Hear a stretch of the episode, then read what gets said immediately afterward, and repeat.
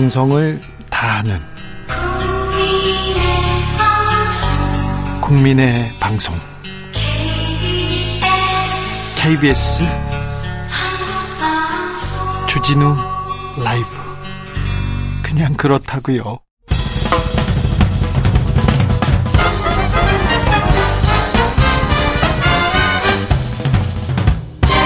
훅 인터뷰 훅 인터뷰 이어가겠습니다. 국민의힘 김기현호 출범 한 달 됐는데요. 한 달 됐는데 음, 존재감은 좀 떨어지고 최고위원들 계속해서 설아 오르고요. 재보궐 선거 성적표 신통치 않습니다. 그런데 또 산불인데 골프 치고 있는 단, 자치단체장 나오고요. 아, 이렇게 가다가는 총선도 어렵다. 이런 얘기 나옵니다. 보수는 어디로 가고 있는지 보수에 대해서 물어봅니다. 보수 중에 보수, 찐 보수, 조원진, 우리공화당 대표. 안녕하세요. 반갑습니다. 네. 이 귀공자님께서 우리 공화당 조원진 대표님 사랑합니다. 힘내세요. 권지한님 우리 공화당 최고 조원진 최고 이렇게 얘기. 어이 팬이 많으세요 항상. 소개를 저를 찐보수라고 네. 했으니까 국민의힘은 껍데기 보수지. 아 그렇습니까? 제가 볼 때는 껍데기다. 네. 이래 보는 거죠. 이번 선거 재보궐 선거 국민의힘한테 경고장 던졌다 이렇게 보, 는 사람들 어, 많습니다. 맞습니다. 왜냐하면 뭐 우선 전주 선거부터 보면은 네. 대통령 선거나 지방 선거의 반토막 그 지지율이 반으로 떨어졌다는 거 하나 네. 하고 또 당협위원장이 선거에 도움을 안 줬다. 정운천 의원이 네. 이것은 대단히 당의 기강이 무너졌다. 근데 이렇게 정운천 의원이 못 나간 거잖아요. 그 그래도 결정되면은 네. 결정되면 조직이 있는데 네. 도와줘야죠. 그리고 어, 그런 부분에 있어서는 어, 저는 좀 당의 기강이 예. 김기현 호가 예. 좀 당원 그지 현직 의원들이 좀 우습게 보는구나 이런 생각이 들어요. 아 의원들이 아직 대표를 어, 왜냐하면은 뭐 대통령실이 훨씬 강하니까 네. 대통령실 눈치 보고 윤핵관들 눈치 보니까 김기현 대표가 설 자리가 별로 없다. 아, 그렇군요. 아, 대표 존재감 이렇게 봐야 되는 것보다는 아, 윤핵관들 그리고 대통령실 눈치를 더 본다 이렇게 봐야 되겠네요. 뭐 의원들이 그 줄 서는 게 많잖아요. 네. 그전 같으면은 당대표한테 쫙 줄을 서는데 네. 이게 안 먹혀 들어가잖아요. 예. 왜냐하면 경선 때뭐 워낙 당무 개입하면 안 된다고 제가 그렇게 했는데도 그 결과다. 예. 그렇게 힘없는 대표를 만들어 놓은 결과가 그 윤핵관들이 앞에서 설치고 대통령실이 당무 개입하는 경선 과정에서 네. 국민의 민심은 돌아섰다. 민심 돌아섰습니까? 자기들만 모른다. 국민의힘만 모른다. 울산 선거는 어떤 의미입니까? 울산은 뭐 저도 결과 보고 놀란 게 예. 민주당이 이겼어요. 예. 그것도 이제 울산으로 그 지역이 강남의 그 대치동이라 보시면 됩니다. 그러니까 울산의 광, 그 강남에서 울산의 대치동에서 졌다 이렇게 얘기 나오더라고요. 그, 그 가장 보수적인 지역에서 졌다 이- 이런 거잖아요. 이채익 의원 지역인데 그 바로 옆에 옆 동네가 김기현 대표 네. 지역이라서 김기현 대표도 내려가고 이랬는데 아 울산 교육감 뭐 진보에서 60% 이상 받고 예. 진보 후보가 어 울산을 보면은 아 이게 지각이 흔들리는구나. 지금 그러니까 이 울산 선거를 보고 조금 국민의힘 지도부도 그렇고 대통령실도 그렇고 다음 총선을 대통령 중심으로 하겠다는 거 아닙니까? 어차피 중간 평가 예, 예. 선거인데 뭔가 어, 잘못 끼어가고 있다.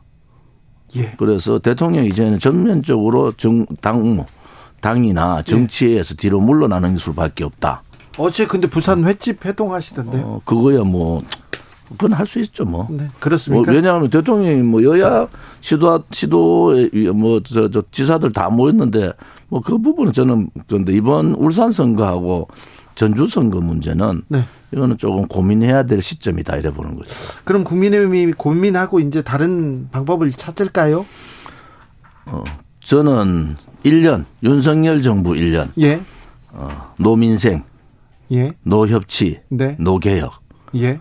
다음 1년도 똑같다. 똑같아요? 그러면 어떻게 할 거냐? 예. 자, 삼고 문제는 계속 힘들어지고 경제 지표가 지금 최악의 경제 지표로 가고 있는데 어, 어렵죠. 이 문제를 어떻게 파- 풀어 나갈 거냐 방법은 윤석열 대통령이 이제 정치 개입을 아예 안 하고 예. 정치 개혁을 해라 정치 개혁을 정치 개입을 하지 말고 개혁을 해라. 어, 왜냐하면은 뭐 짐진 거 별로 없잖아요. 윤핵관들이 저가 나서서 뭐 중신닥하고 뭐 공신이라 해야지 윤석열 대통령으로 봐서는 사실은 정치권에 큰 짐이 없단 말이에요. 그렇죠. 그런데 왜 저렇게 구태 정치식으로 자꾸 가느냐. 정치는 대통령 됐을 때 정치 개혁을 할 수 있을 뿐이라고 생각했어요. 예. 그런데 그렇지 않고 그 정치를 구태 정치로 누군가가 옆에서 자꾸 끌고 간다. 정치에 빚진 것 없는데 음. 지금 몇 사람들 윤핵관이라는 사람들 특별히 MB 그 MB 사람들 만 많아요. 근데 MB 사람들 그 저는 친박계는 안 보여요. 윤석열 정부가 김무성 연합 정부다 이래 보는 거죠. 윤석열 김무성 연합 정부 원래 계획대로 하려면 윤석열 안철수 연합 정부를 하기로 했잖아요. 예. 그런데 이게 바뀌어 가지고 윤석열 김무성 연합 정부다. 김무성이요? 구태 중에 구태잖아요. 왜 김무성이 여기서 나옵니까? 뭐 조용한데? MB계 사람들 중에서 아, 네. 다제 국회에 있을 때 김무성 똘마니들이 자리 다 차지하고 있다. 네. 뭐 똘마니 표현이 좀 또나의 그런가? 표현 좀 죄송합니다. 네. 네. 김무성 계라기보다 네. 김무성의 그냥 따라다니던 측근, 사람들 부하 뭐 이렇게 하겠습니다. 표현은 좋은 표현이고 따라다니던 사람들 수하. 그런 그 좀- 사람들이 요직에 다 있고 아, 윤핵관들도 다 그 사람들이다. 아, 그래요. 그러면 윤석열 대통령이 뭘 정치를 어떻게 하겠습니까? 구태 정치를 하는 거죠. 김무성이라는 사람이 가장 구태 정치인 중에 하나인데 그런 정치인들을 옆에 끼고 하면은 저는 아 정치 개혁을 해야 되는데 왜 정치 개입을 하나 이 부분에 대해서 굉장히 분노하는 사람이에요. 예. 알겠습니다. 언제까지 그래 할 건가? 네. 어, 친박계는 보이지 않는다는 얘기는 계속 있는데요. 음, 유영아 변호사가 그런 얘기 했어요. 박근혜 전 대통령 치매설 유언비어다 이 얘기 나왔는데 박근혜 전 대통령 건강이 안 좋습니까? 치매라는 얘기는 말도 안 되는 얘기고. 그러게요. 건강이 조금 불편하시고 수술도 하시고 수술했던 부분이 다 아프다 그러시니까 이제 그런 건강 문제고 예. 이분이 이제 어, 뭐 많이 좋아지셔서 예. 이제 사람들하고 만나고 이러겠다 하시니까 네. 우리는 뭐 고맙죠. 어, 잘 건강을 잘 버텨주시고 네. 이겨나셨다 하니까 치매설은 전혀 사실이 전혀 아니다. 전혀 말도 안 되는 왜 얘기다. 근데 이런 얘기가 나왔을까요? 또 앞으로 나오시는 걸 두려워하는 사람들이 있겠지. 아 그래요? 아 박근혜 전 대통령이 움직이는 걸 좀 두려워하는 사람들이 있다. 에, 현 정권 사람들입니까?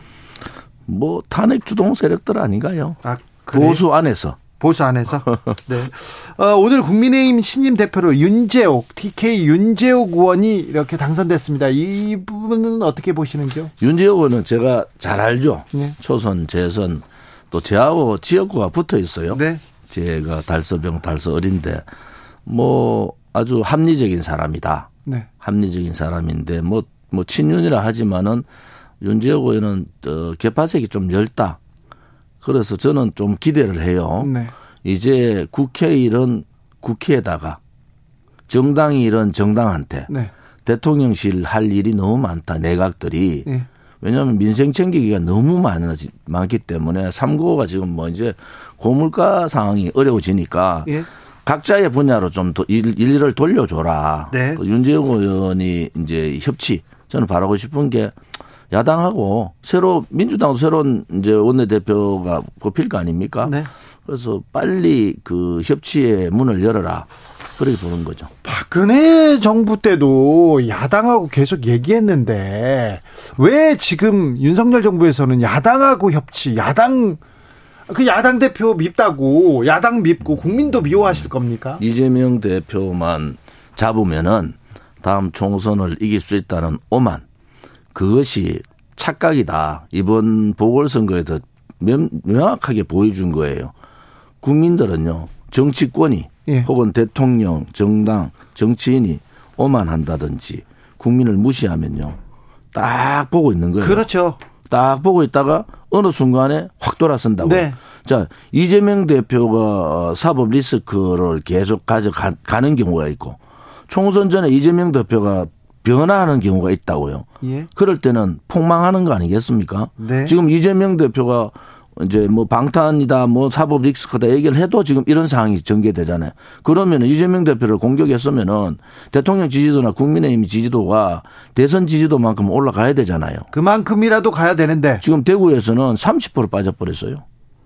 대구에서도 그렇습니다. 대구에 제가 만난 사람들 해도 해도 너무 못한다. 네.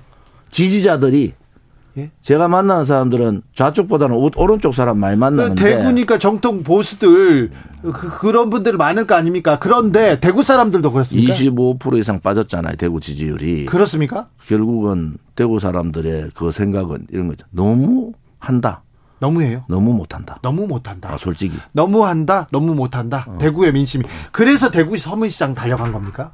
뭐, 시구도 대구 가서 하고. 제가 그 얘기했죠. 좀 지지율 떨어질 때만 서문시장 오지 말고 네. 1년 동안 대구 경북을 위해서 도대체 뭘 했냐. 그 윤재옥이가 운이 좋은 사람이에요. 대구 왜요? 민심이 뿔 나가 있을 때 윤재옥이 대구 출신이 그래도 원내대표 되니까 네.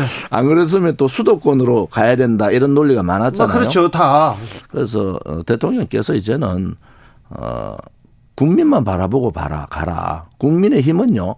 가만히 놔둬도 자기들이 알아서 한다. 왜냐하면 정치권들이 그런 겁니다.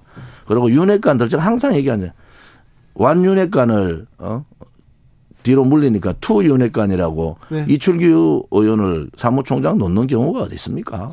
그 정치 안 하겠다는 얘기지. 그렇습니까? 정치 안 하겠다는 얘기지. 정치는 싫어도 해야 되잖아요. 네. 대통령이 정치하라는 게 아니에요. 대통령은 전국 운영을 하는 거고 예. 정치는 정치인한테 맡겨도 되지 않습니까? 대통령 두 번 할 거 아닌데 이제 정말 어 껍데기 정치인들 있잖아요. 부패, 무능, 무책임, 내로남불 이러한 정치인들하고 거리를 좀 멀리 하셔라. 저는 그 말을 꼭 드리고 싶어요. 네. 양국관리법 이번에 대통령이 처음으로 거부권 행사했는데 이 부분은 어떻게 보시는지요? 양국관리법 거부권 행사는 저는 일견 뭐 필요하다 이런 보는 사람인데 단지 과정이 너무 잘못됐다. 과정이요? 어, 양국관리법 정도로 굉장히 중요한 네. 그 이슈 법안은요. 네. 국회에서 싸워야 돼요. 예. 여야가. 네. 문구 하나를 가지고도 노력하는 모습이 보이고 싸워야 되는데. 그렇죠. 국회는 가만히 있다가 양국관리법 통과시키고 나니까 대통령 뭐 거부권 행사해야 됩니다. 이런, 이런 행태가 어, 저는 그런 정치적인 행태부터 좀 바꾸는 게 좋겠다. 자, 대구의 대표적인 정치인이시니까 또 이거 물어보겠습니다. 김재원 최고위원하고 홍준표 시장하고 이렇게 계속 설전 왔다 갔다 하고 정준표 시장이 계속 김재원 최고위원 저격하시고 그러잖아요. 어떻게 보셨어요? 김재원 최고위원이 이제 그 홍준표 사람 네. 지역구를 좀 이렇게 눈을 보고 있어요. 아 지금요? 어, 그러니까 홍준표 사람이 대구에 한 명 있는데 국회의원이 예. 이름은 제가 안 알겠습니다. 네네. 왜냐면 그 사람 지역하고 부딪히는 일이 자꾸 생긴다. 아, 그래요? 지난번 시장 선거의 과정에서도 그때도 있죠. 여러 가지 앙금이 있고 또 뭐 저는 홍준표 시장 별로 안 좋아해요. 그런데 요즘 얘기하는 거는 일견 일리 있다. 네. 그 입 좀 다물라. 제가 홍준표 시장한테 입 좀 다물라 했거든요. 계속. 네네. 네. 근데 요즘은 김재원이가 입을 좀 닫아야 되겠더라. 네네. 그런 생각에서 알겠어요. 뭐 할만하다. 네. 두 사람 싸우면 할만하다. 이런 아, 김재원 최고가 홍준표 의원 측근의 그 지역구에 눈독을 들이는군요. 그래서 또 이런 게 또 있군요. 자, 그런데 전광훈 목사가 국민의힘에서 그렇게 셉니까? 총선 때 공천 내놔라, 이렇게 몇 자리 내놔라, 이렇게 할 정도로? 그러면 황교안 대표가 네. 전광훈 목사한테 뭘 바라지 않았으면은 네. 그때 당시에 얘기를 했어야죠. 네. 아니 교회 목사라는 분이 정치에 개입해가지고 공천 뭐 한 한두 자리도 아니고 뭐 어? 수십 자리 수십 자리 내놔라고 가는 거는 한국 정당사에 그런 일이 없죠. 또 종교가 정치에 개입하면요. 종교는 신비주의잖아요. 기적주의고 정치는 현실주의인데 극단으로 가는 거예요. 극단으로. 그래서 정광훈 목사 때문에 네. 오히려 우리 공화당 제가 요거도 묻고 있다니까. 왜요? 같이 태극기 들었다고. 아 그래요? 우리 뭐 한창 태극기 들고 있을 때 중간에 정광훈 선수 들어왔잖아요. 그렇죠. 같이 지금 음. 태극기 그리고 또 광화문 광장을 지키는 두 개 기둥이 지금 조원진 우리공화당과 정광훈 목사의 기독기 세력인데 지금 그러면 여기서도 좀 분열이 있습니 아니 큰 차이가 뭐냐? 네. 정광훈 목사 쪽에서 왜 그래 돈 얘기가 많이 많이 나오잖아요 지금. 네. 뭐는 알바끼도 있고 1억, 누구한테 얼마 받았니? 뭐 누구한테 얼마 줬니? 이번에 황교안 대표 열 받은 것도 20억 수수설이 나오고. 네. 근데 애국은 돈하고 연관되는 순간에 안 됩니다. 타락합니다. 그래서 어 우리 공화당이 좀뭐 지금 이렇게 하고 있지만 돈 문제 전혀 얘기 없잖아요. 다른 거죠. 네. 그래서 정광훈 목사님 제발 욕 좀 하지 마시고 네. 뭐돈 얘기 좀 안 했으면 좋겠어. 정광훈 목사 옆에 있는 사람들이 비밀이 지켜지겠어요? 어, 그렇죠. 비밀이. 네. 그래서 국민의힘도 어, 정광훈 목사하고 이제 어느 정도 김지원 최고가 큰 역할을 한 것 같아. 그래요? 정광훈 목사하고 단절을 하는 그 역할을 김지원 최고가 큰 역할을 한 거야. 근데 국민의힘에서 정광훈 목사와 아, 헤어질 결심할 수 있을까요? 안 하면 죽는데. 그래요? 안 하면은 국민들이 이제 다 알아버렸잖아요. 근데 김기현 대표 이렇게 자제해라 이렇게 하는데 홍준표 시장한테만 얘기하니까 또 홍준표 시장은 아니 전 목사한테는 한마디도 못하고 나한테만 그러냐 김기현 그러잖아요. 대표가 앞장서서 이제 안 할 수가 없어요. 네. 왜냐하면은 이 문제가 작은 문제가 아닙니다. 특히 네. 지난 총선 때 어, 황교안 대표한테 공천을 요구했다. 그것도 네. 수십석을 요구했다 하는 것은 대단히 문제가 있다. 네. 그런 부분들은 사실은 그 김기현 대표가 대표 자리를 그대로 가고 다음 공천에 의심을 받지 않으려면은 정리를 빨리 하는 것이 맞다 이래 보는 거죠. 그렇습니까? 네. 아, 그 조원진 대표께서 아, 지금 대통령의 국정 지지도가 많이 떨어졌다. 대구 경북에서도 많이 떨어졌다. 이렇게 얘기했는데 한국갤럽이 지난 4일에서 6일 여론조사했습니다. 윤 대통령 직무수행 긍정평가는 31%인데 대구 경북 지역에서 45%로 낮아졌습니다. 자, 자세한 사항은 중앙선거 여론조사 심의위원회 홈페이지 참조하시면 됩니다. 음, 한동훈 장관이 계속 정치인으로 이렇게 어, 두각을 나타내고 있습니다. 국회 놀 때마다 존재감을 보이는데 어떻게 보십니까? 한동훈 장관은 안 나오는 가능성이 더 많다 이래 봐요 저는. 아 그래요? 총선에? 왜냐하면은 지금 그 한동훈 장관 빠졌을 때 네. 어, 굉장히 이 정부에 여러 가지 문제점이 생길 수 있다. 네. 이렇게 보고요.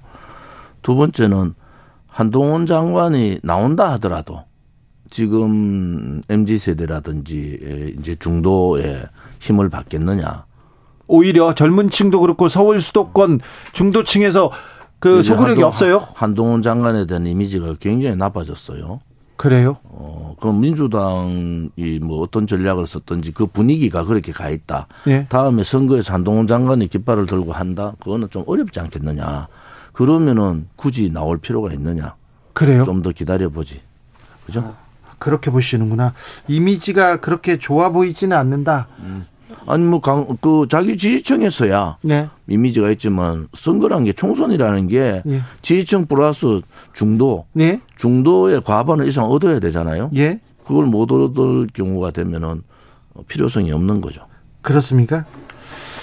자, 그러면요. 그 재보궐 선거 이후에 그리고 이제 김기현 대표도 한 달 됐어요. 됐어요. 이제 좀 국민의힘이 바뀔까요?